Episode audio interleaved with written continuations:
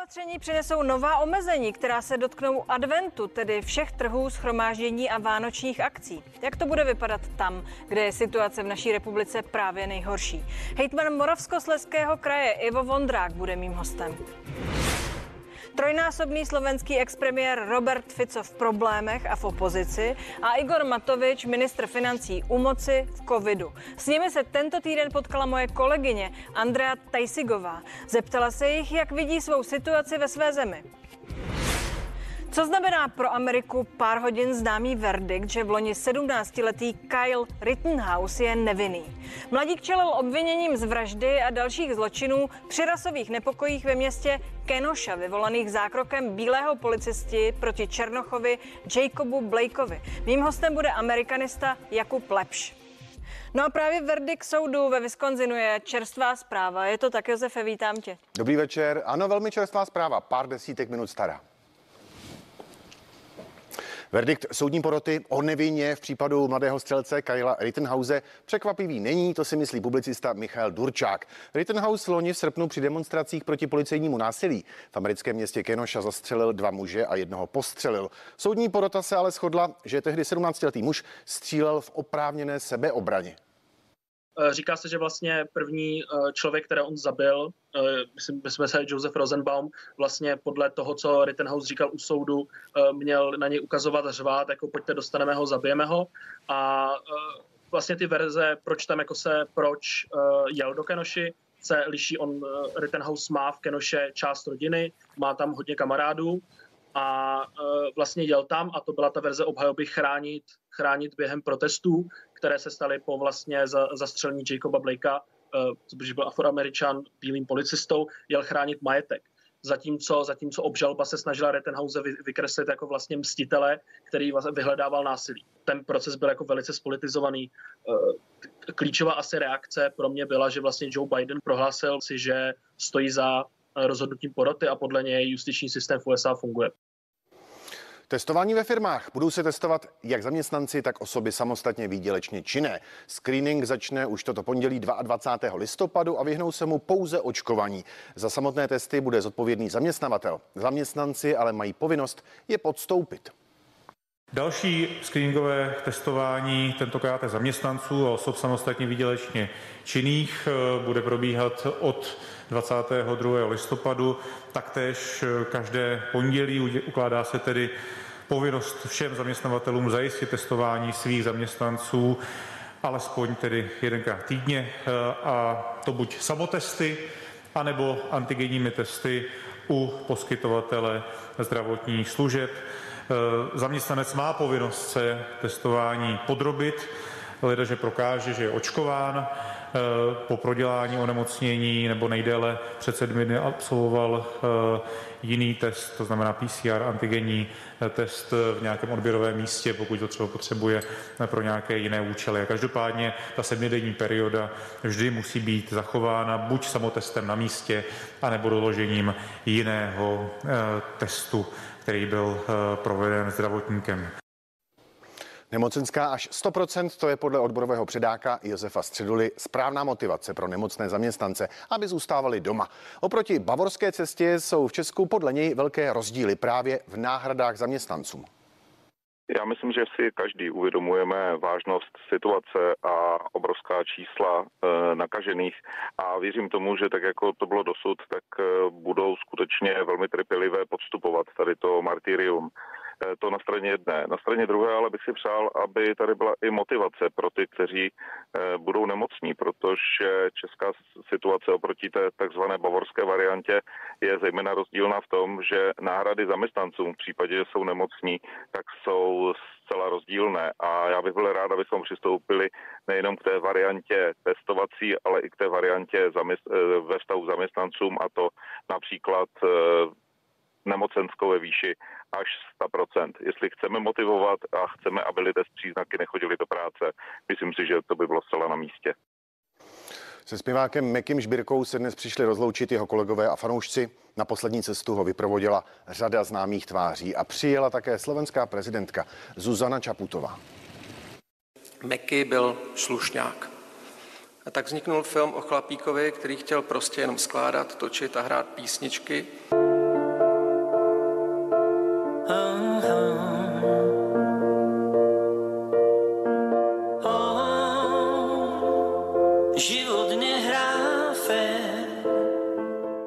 Před dvěma lety v prosinci jsme byli na koncertě v autoaréně a vůbec bychom nepředpokládali, že se něco takového může stát a byl plný energie života. Je to v podstatě moje srdcovka od mládí. Ja na ňu budem spomínať tak, že keď som mal 10 rokov, tak eh, s mojím spolužiakom Brianom sme vedeli všetky jeho pesničky na spameť, pretože sme čakali, že ho nahradíme, keď umre. To bolo pred 35 rokmi, tak dneska sa to stalo a už sa to uzavrelo. Budem na ňo spomínať velice intenzívne, každý deň. Jako na kamaráda, jako na člověka, s kterým jsem dlouhou dobu eh, taky spolupracoval, s kterým se znám od roku 1988, tedy ještě z černobílých fotografií a eh, těším se, že se jeho hudba bude hrát další století, staletí, desetiletí a že bude mít pořád eh, jaksi oslouvat uh, lidi, kteří tady žijí a kteří tady fungují. On jako miloval Beatles a tyhle ty věci, my jsme si často povídali o různých kapelách a já jsem zase strašně eh, zbožňoval a vyrůstal jsem na kapele Electric Life West Radio Javelin, který samozřejmě byl kamarád s Harrisonem a s, s lidma z, z Beatles. Takže jsme tam vždycky vedli takové polemiky o tom, jako kdo a co napsal a kdo jak je dobrý a tak.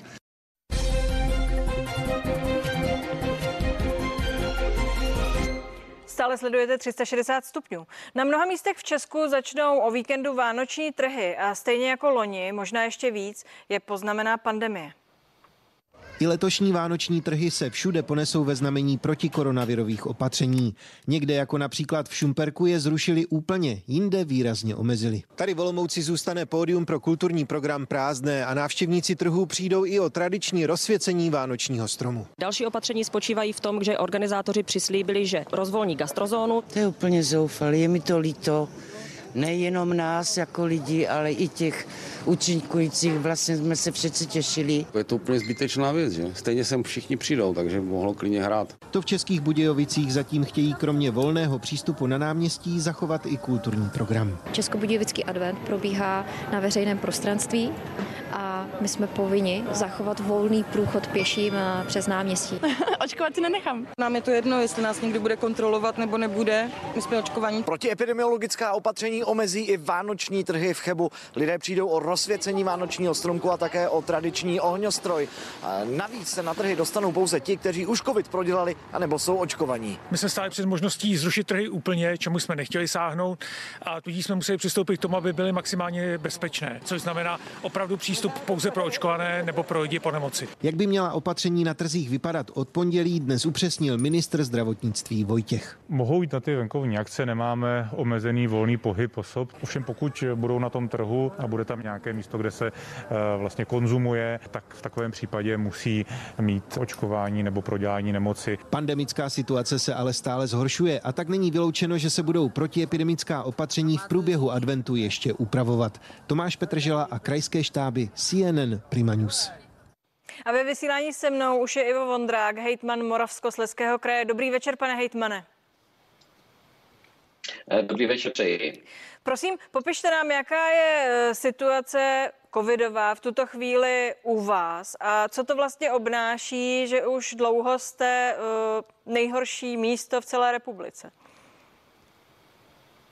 No, nejsme nejhorší místo v, v České republice, to se mýlíte, paní doktorko. My už jsme dneska asi na třetím, čtvrtém místě už delší dobu. Eh, bohužel se to přesunulo směrem k Olmouckému kraji, teďka Zlínskému kraji, takže ta situace ovšem není vůbec eh, nějak růžová nebo dokonce bych řekl se zlepšující. Jiným slovy řečeno, pořád máme vysokou incidenci, je to asi 996 eh, nakažených za 7 dní na 100 tisíc obyvatel, takže to číslo je skutečně velmi vysoké a my jsme dneska měli koordinační schůzku s našimi nemocnicemi a není to dobré. Určitě to dopadá na péči v našich nemocnicích, ruší se Eh, elektivní operativa, takže eh, budeme muset plánovat eh, další reorganizaci lůžek, takže troufám si říct, že není to na to, abychom pořádali nějaké velké předvánoční trhy nebo nějaké další akce. Je to skutečně o velké opatrnosti. Dík, že jste mě opravil. Samozřejmě u vás ta situace byla mnohem dramatičtější ještě před nějakými týdnem a teď se ta vlna převalila. Nicméně v Fakt je ten, že tu situaci, kterou popisujete, my tady v Praze zatím nemáme. Eh, co se podle vás eh, dá dělat? Víte, ptám se potom a ptám se o tom od začátku pořadu. Co podle vás může začít fungovat hned, co nebudeme číst až za dlouhé měsíce? No tak co by fungovalo určitě hned, je to, co vidíme v Rakousku. To znamená v podstatě lockdown, který zastaví a přibrzdí ten běžný život. Nicméně to je to, co si nikdo tady nepřeje.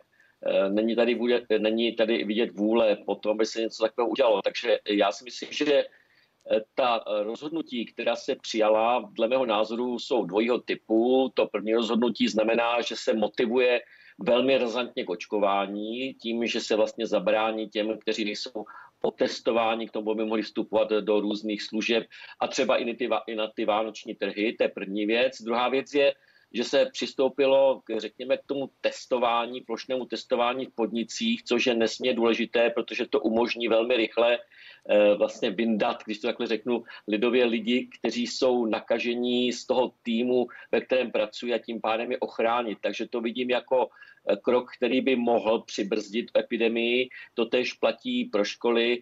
Co se týká mého názoru, tak já si myslím, že pořád máme ještě možnosti v tom snížit právě množství lidí na těch velkých hromadných akcí, protože tady zatím se nic zásadního neděje a bohužel pořád platí i to, že přeci jen i ti, kteří jsou očkovaní, mohou být nositeli toho viru. Takže to by bylo takové třetí opatření, které si myslím, že může nastat v okamžiku, pokud ty první dvě, o kterých jsem hovořil, nezaberou. Uh... Ještě před nějakým měsícem jste byl na můj vkus obrovský optimista. Vy jste říkal, že to chce trpělivost, vyvracet dezinformace o očkování, lži, pokračovat v kampani.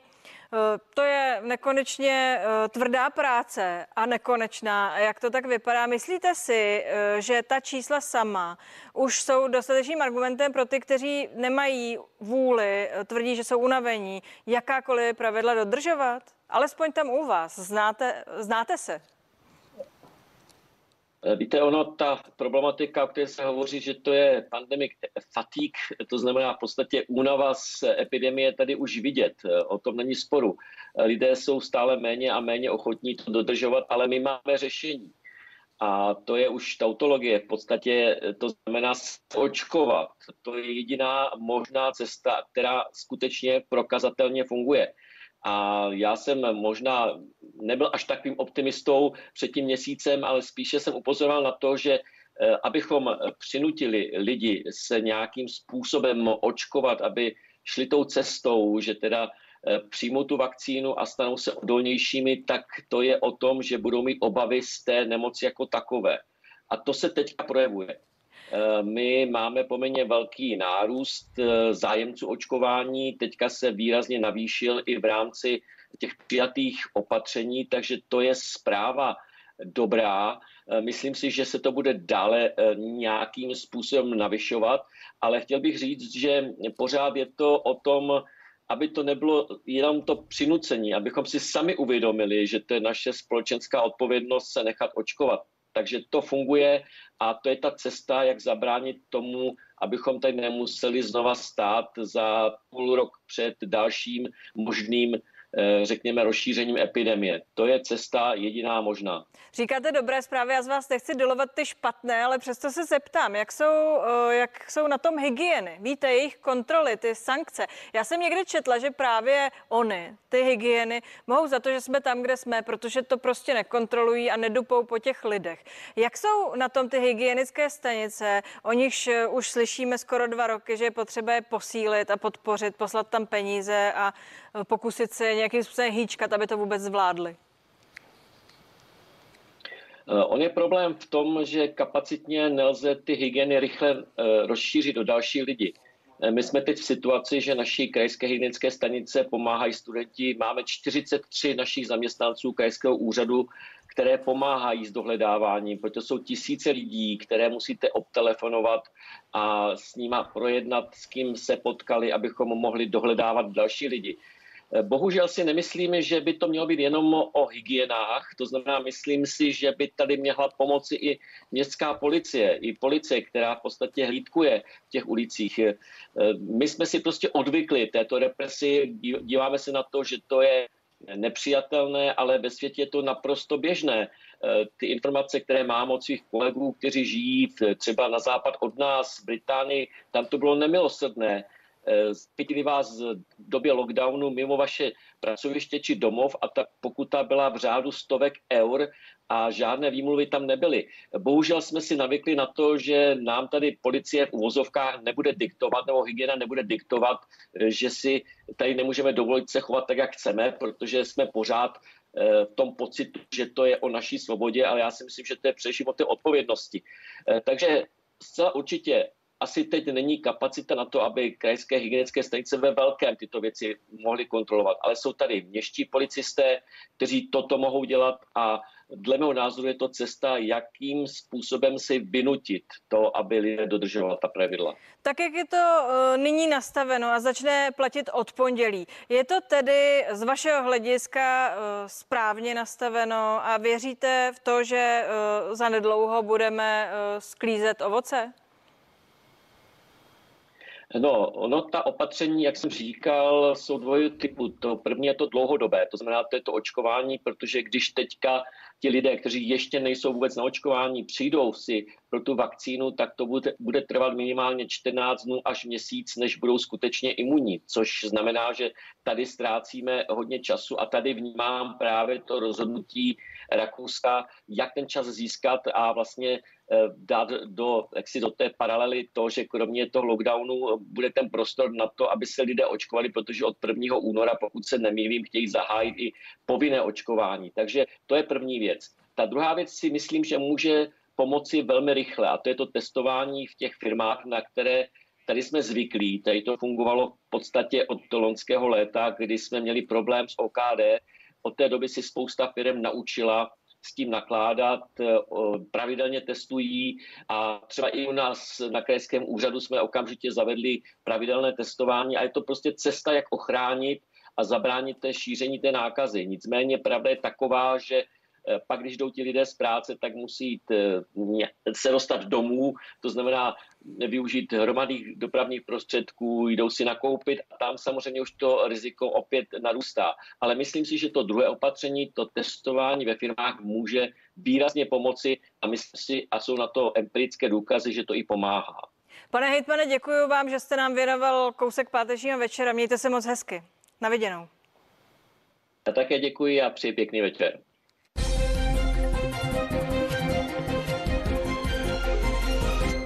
A se mnou ve studiu už je moje kolegyně Andrea Tajsigová. Zdravím tě, dobrý večer, Andreo. Ty jsi udělala výlet na Slovensko, mimochodem tedy v čase, kdy i tam přitvrzují opatření. Eh, jak to tam vypadá? A, tak zatím normálně, ale od pondělka se to tam mění a Slovensko zavádí takzvaný ten lockdown pro neočkované.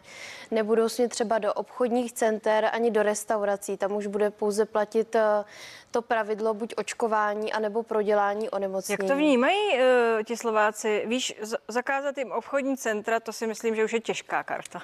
A jak jsem tak mluvila s těmi lidmi, tak je to půl na půl. V Bratislavě spíše ty lidé inklinují k tomu, že by přijali i tvrdší opatření, protože opravdu vidí, že eh, ten covid se opravdu šíří rychle a vzhledem i k té nízké proočkovanosti na Slovensku, tak je kritická situace už i v nemocnicích. Ale 17. Eh, listopadu tam byly protesty a byly právě i proti těm protikoronavirovým opatřením. Je atmosféra a... srovnatelná s tou naší, myslíš?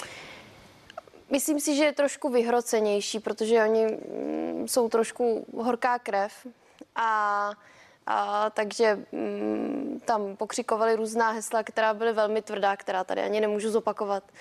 A a právě inklinují k tomu, že spíš jakoby covid neexistuje, očkování je zbytečné, pojďme to řešit jinak. I to tady slyšíme. Nicméně důvod ano. tvého výletu nebyl covid, bylo to setkání s bývalými premiéry slovenské vlády. Jedním z nich eh, byl a je Robert eh, Fico a ačkoliv má dnes eh, jiné poměrně vážné problémy, vy jste mluvili spolu například právě i o boji s covidem. Ano, mluvili. On eh, to vidí úplně jinak, tu situaci, než současná vláda. On by to řešil jinak. On je proti neřeknu úplně proti očkování, je proto, aby o to očkování bylo přísně dobrovolné, ale aby ti, co se testují, anebo prodělali to onemocnění, tak aby právně byli na stejné úrovni, jako jsou ti očkovaní. Že třeba vůbec nebere v úvahu to, nebo mi to nepřišlo při tom rozhovoru, že třeba eh, ten člověk, než dostane výsledek toho PCR testu, že se může mezi tím nakazit. A vlastně bere to úplně celé v jedné rovině.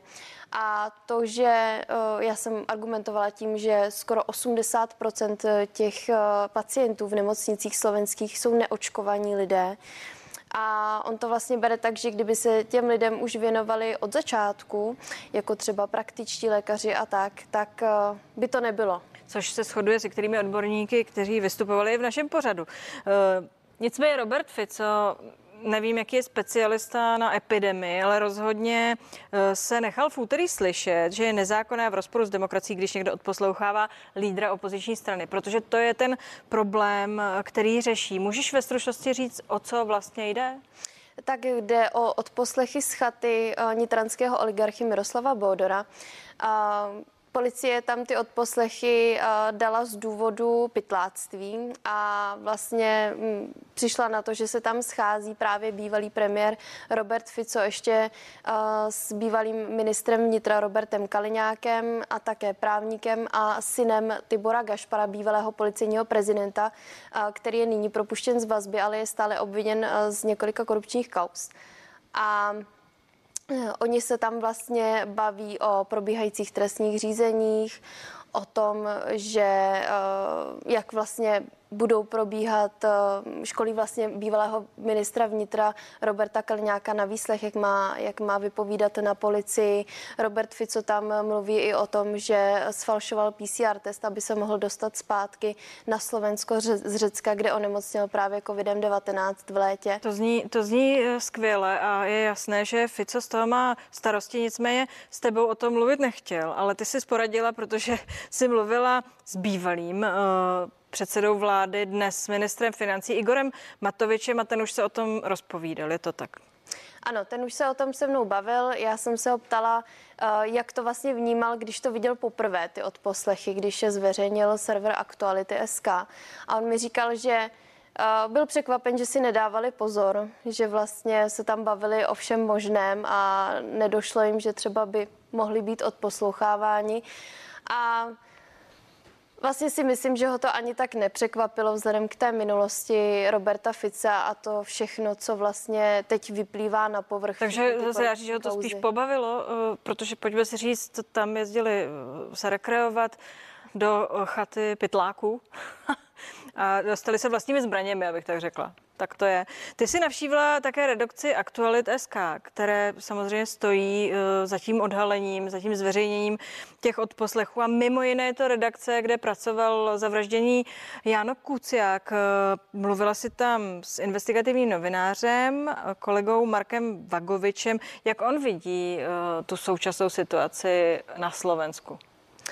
Tak on si myslí, že COVID poznamenal hodně tu slovenskou společnost, dostali hodně prostor, dezinformace, hoaxy, i mm, tomu přikládá váhu eh, té nezaočkovanosti Slovenska, že opravdu na těch sociálních sítích se to šíří. A já jsem se optala i na to, co říká, že Robertovi Ficovi vlastně znovu stoupají ty preference, už je vlastně druhý v těch průzkumech.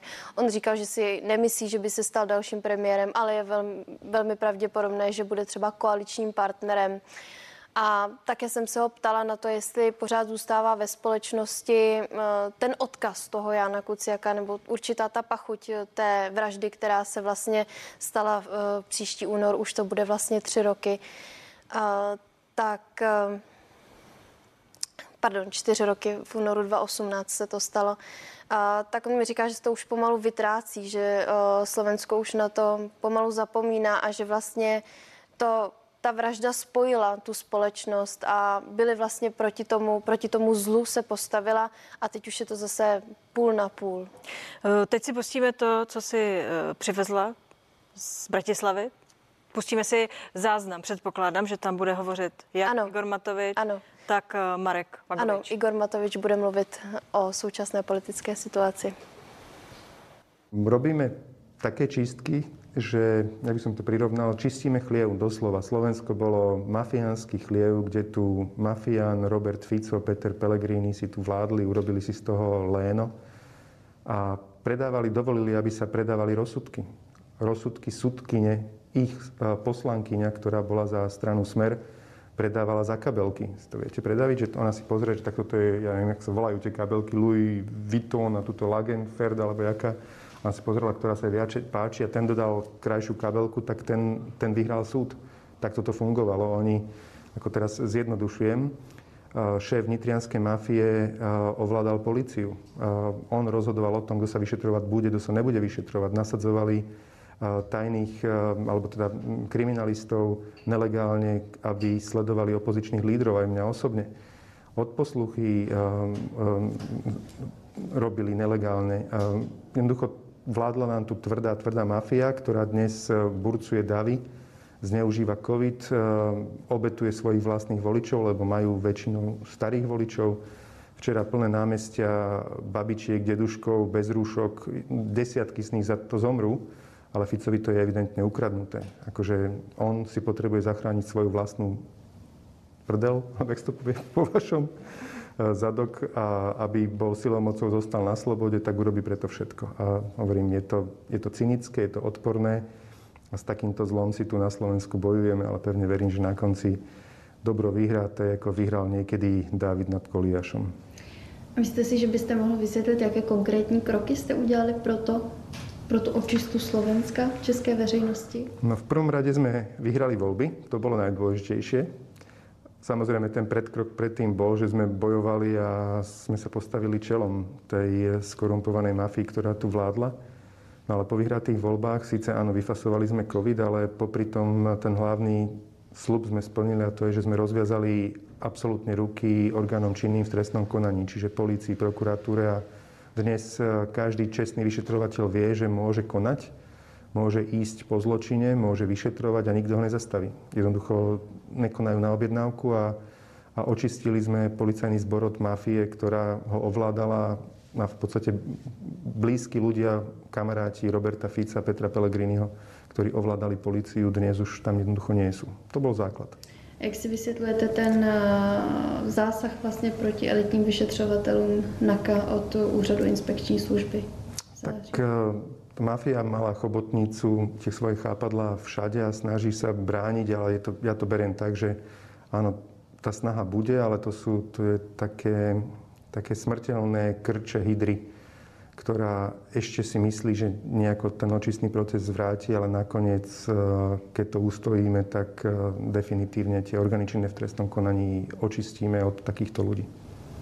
Nedávno vyšly na veřejnost od poslechy bývalého premiéra Roberta Fica z chaty oligarchy Miroslava Bodora.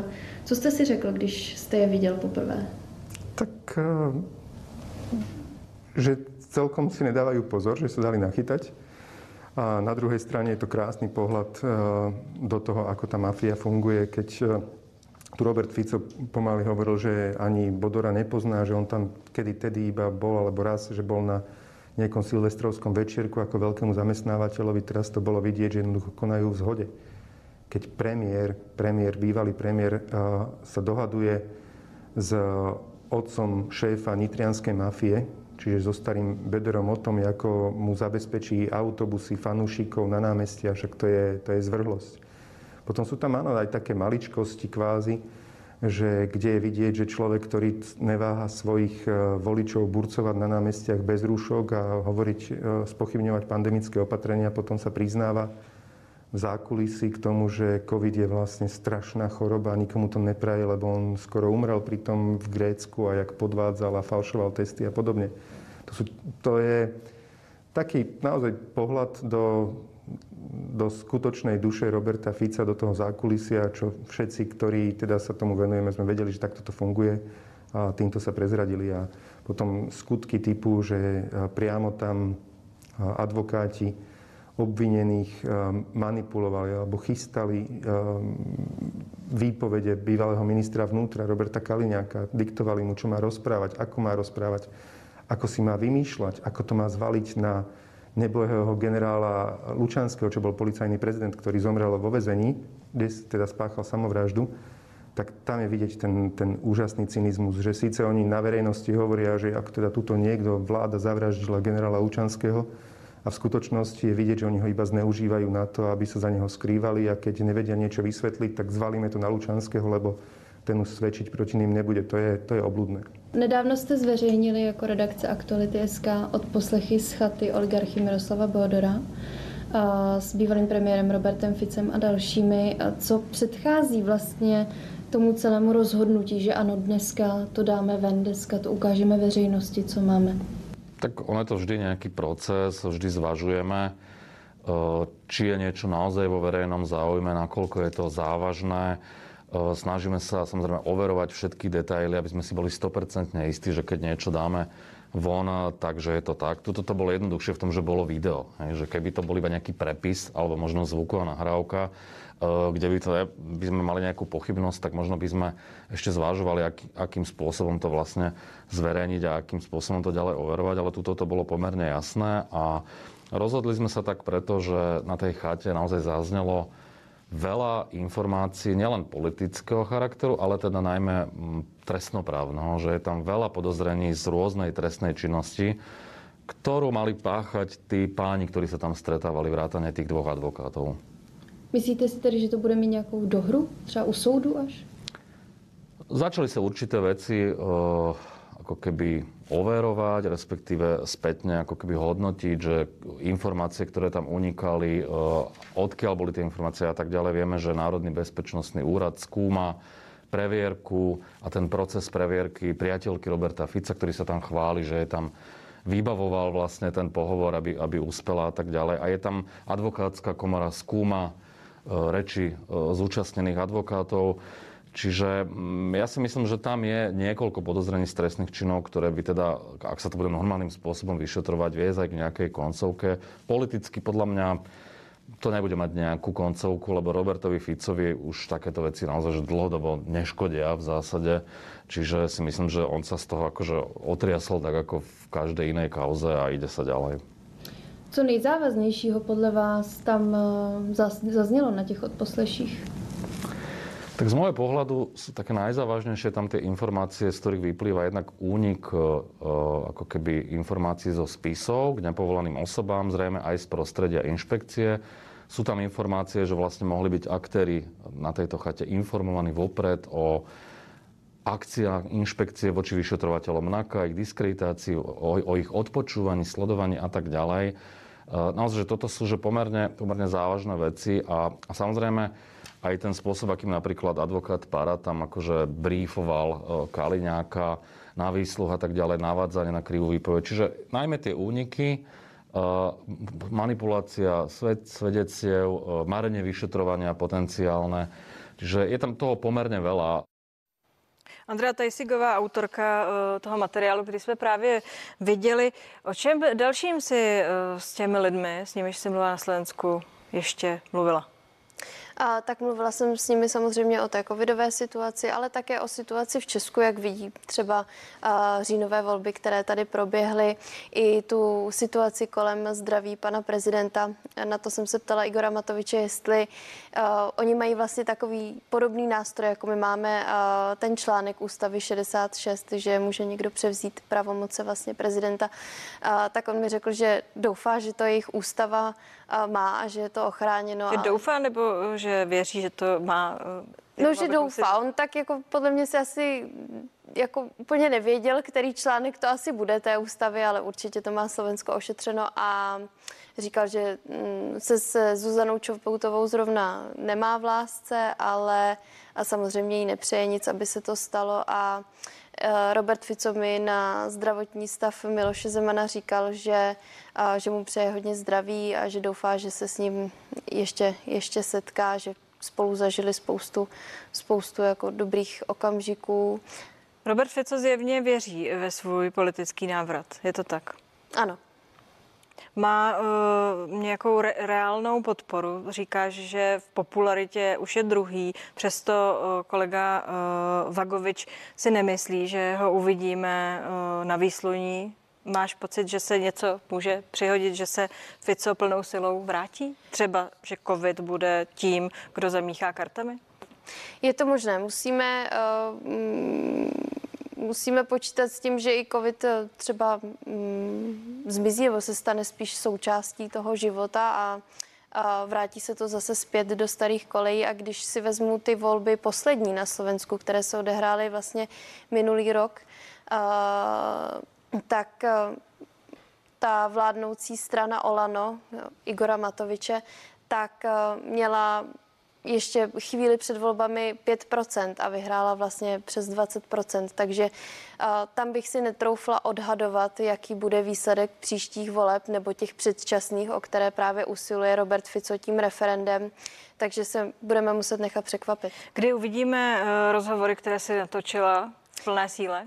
Ano, tak uh, ty rozhovory uh, celé s Igorem Matovičem a také s Robertem Ficem uh, můžete vidět zítra ve 2015 ve speciálu k věci. Děkujeme, díky, že jsi tu byla. Hezký Děkuji, večer. hezký večer. No za okamžik se podíváme do Spojených států. V ostře sledovaném procesu tam právě prohlásili za nevinného mladého muže, který při loňských protestech ve městě Kenosha ve Wisconsinu zastřelil dva demonstranty a jednoho zranil. Co tenhle verdikt přinese? To ví amerikanista Jakub Lepš a bude mým hostem už za chvíli.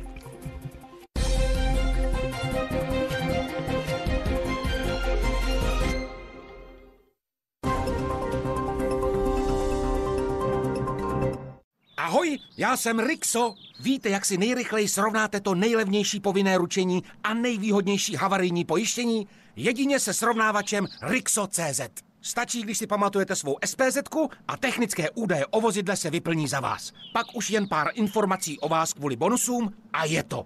Vezmu si tohle, to mi sedí. Srovnejte si rychle a jednoduše nejvýhodnější pojištění vozidel. Rixo.cz. Nejrychlejší cesta k nejvýhodnějšímu autopojištění. Dobré auto je jako ideální partner. Poskytuje vám prostor pro vše, co potřebujete. Vede vás zlehka a volně v každém kroku. A najde místo pro celou rodinu i přátele. A vzhled? To je třešníčka na dortu. Nová Toyota Yaris Cross. Pořiďte si nový Yaris Cross nebo jiný model Toyota během Toyota víkendu 27. a 28. listopadu. Více na toyota.cz Právě teď probíhá v Datartu Black Friday s neskutečnými slevami. Do Vánoc dárky už lépe nenakoupíte. Kupte si úspornou sušičku Electrolux, která umí vysušit i outdoorové oblečení. Datart, opravdový elektrospecialista.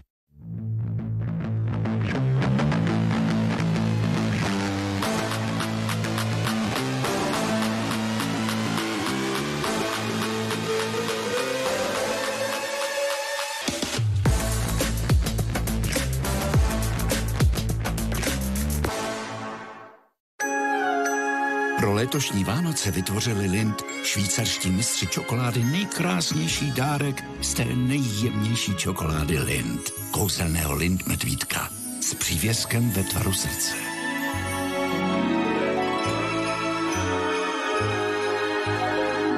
Vychutnejte si kouzlo Vánoc s úžasným medvídkem od Lind.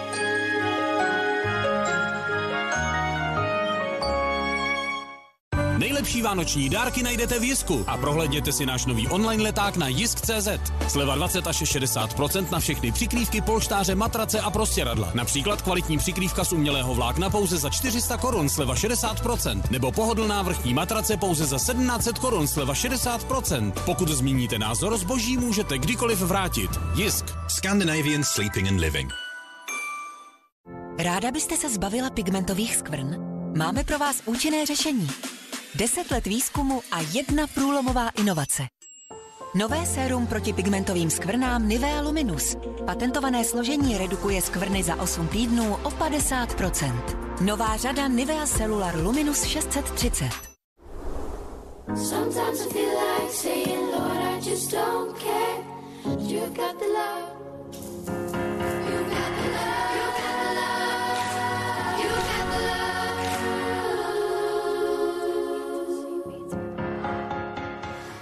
Milka. Jemnost chutná lépe. Přátelé mi říkali, že se dá u vás hezky ušetřit na poplatcích. A to mají pravdu. A ještě k tomu dostanete třeba tisícovku ročně. Tisícovku? Tisícovku! Tisícovku! Tisícože? Rozdávat klientům peníze, jste normální? I když se všude zdražuje, s námi pořád ušetříte. Založte si náš účet a získejte z nákupů zpět třeba tisíc korun ročně. Airbank i banku můžete mít rádi. Právě teď perfektní akce. Skříň s posuvnými dveřmi za 2890, LED stropní lampa za 1899 a trendová kancelářská židle jen za 2290 korun. Mebelix. Trendový nábytek pro váš domov.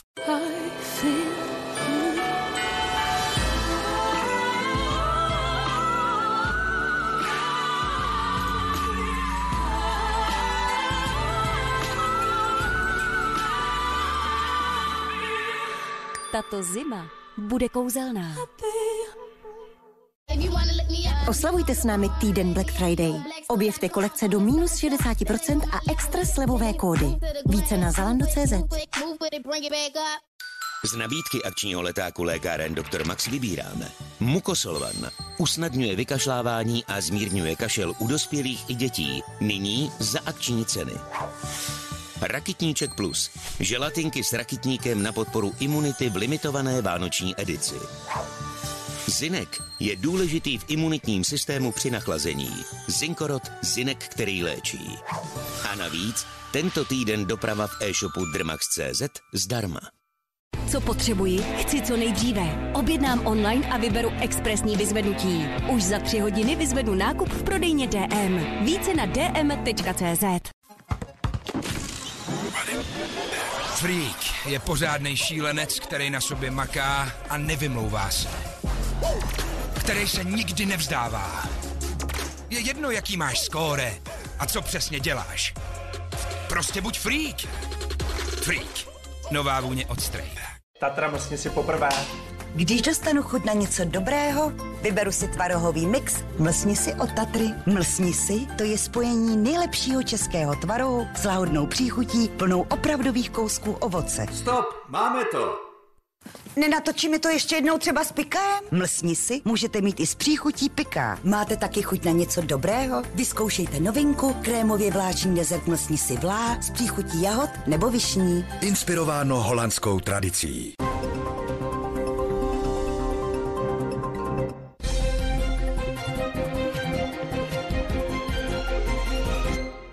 Stále sledujete 360 stupňů.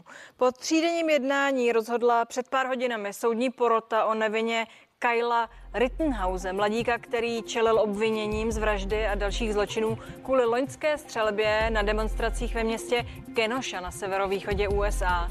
18-letý Rittenhouse byl prohlášen za nevinného proto, že podle porodců střílel v oprávněné sebeobraně. K incidentu došlo loni v létě při rasových nepokojích vyvolaných zákrokem bílého policisty proti Černochovi Jacobu Blakeovi. Ve vysílání už vítám amerikanistu Jakuba Lepše. Dobrý večer. Dobrý večer. Pane Lepši, tehdy 17-letý kluk, dá se říct, Kyle, střílel v ulicích Kenoši, eh, které byly v tu dobu plné rozzuřených lidí. Policie ho zatkla, ale část veřejnosti i komentátorů se ho zastala. Proč?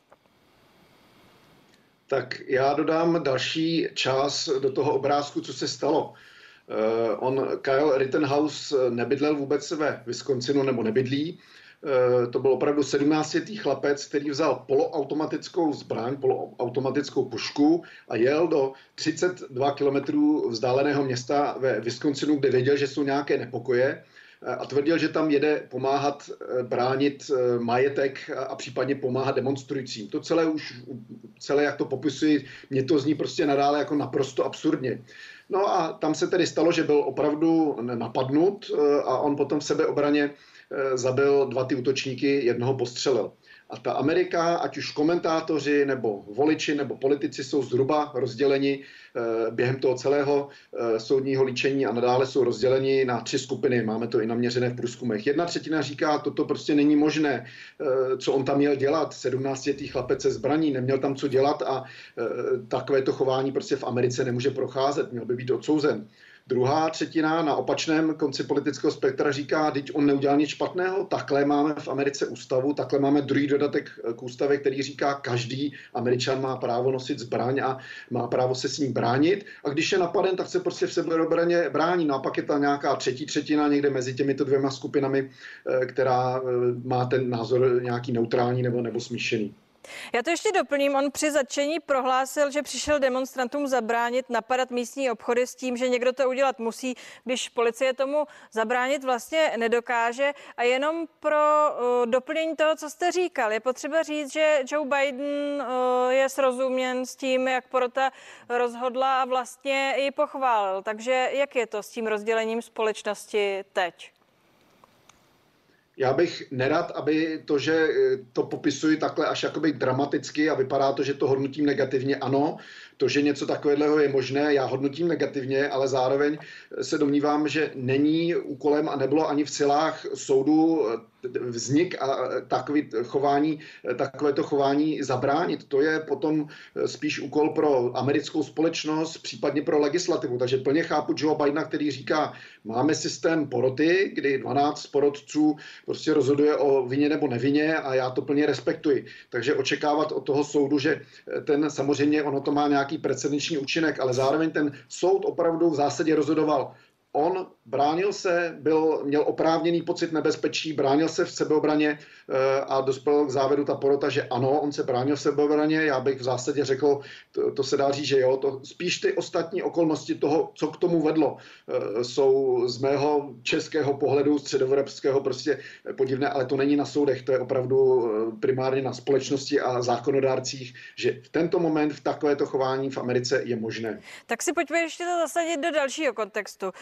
Kyle byl v tom čase jakýmsi kadetem policie ve výcviku. Představuji si to, že do, někam docházel, učil se sebeobraně, možná střílet a hlásil se k hnutí Blue Lives Matter.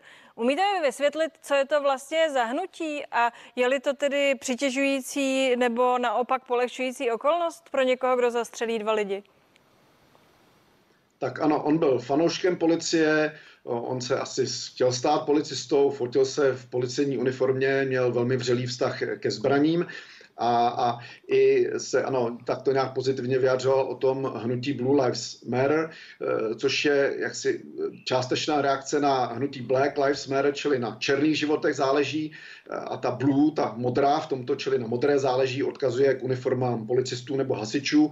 Toto hnutí se snaží prosadit eh, a nejméně v jednom americkém státě se to i podařilo, aby eh, zločiny nebo násilí páchané například právě na policistech nebo eh, požárnících bylo vnímáno jako zločin z nenávisti a potom tam třeba hrozí větší tresty. Čili je to snaha zdůrazňovat, tady musí být v Americe pořádek, musí vládnout zákon, na ten dohlížejí například policisté a ti musí mít speciální, ještě vyšší formu ochrany, než jako mají teď. A jestliže někdo eh, a samozřejmě trošku v podtextu je například eh, afroameričané, když eh, napadají policisty, si vůči policistům něco dovolí, tak by to mělo být vnímáno a posuzováno soudy jako velmi vážné, vážněji, než je tomu teď.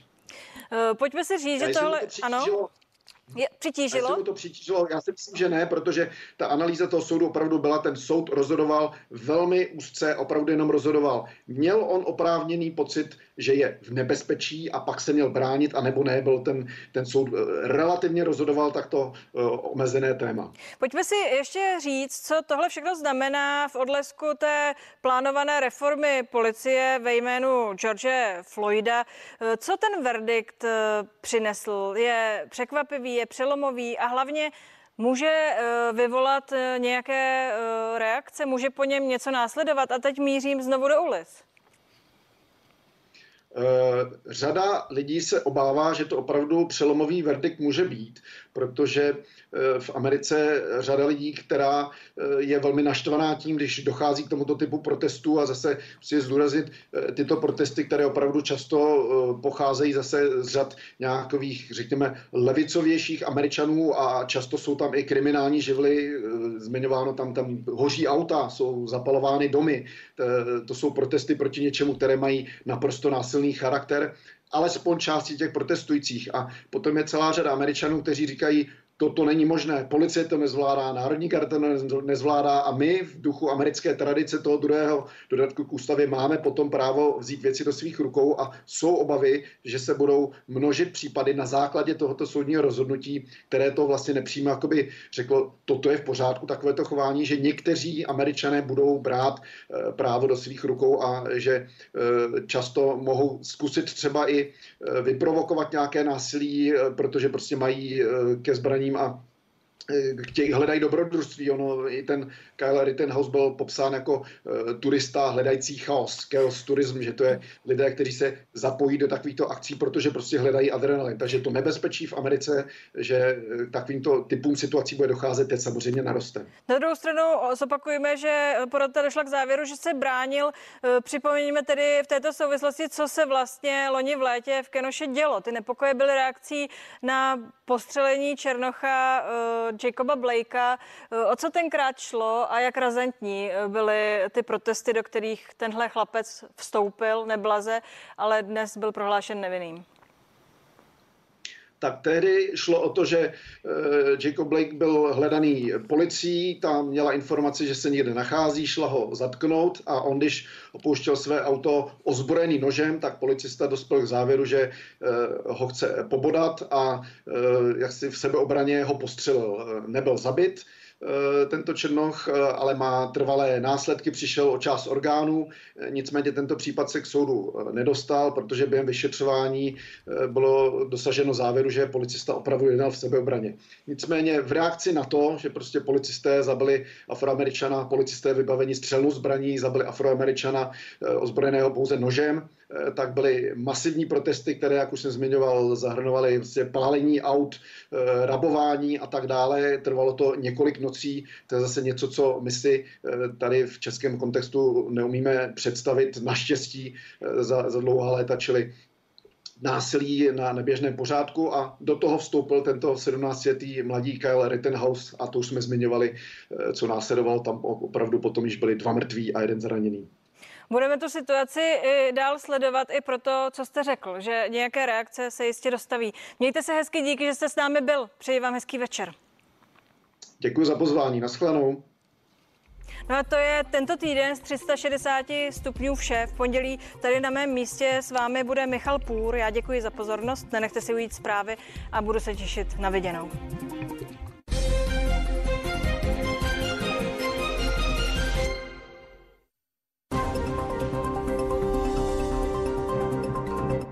Nový den, to je ranní spravodajský blok na CNN Prima News, který vás každé všední ráno od 5.55 do 9 provede vším, co potřebujete vědět pro úspěšný start vašeho dne.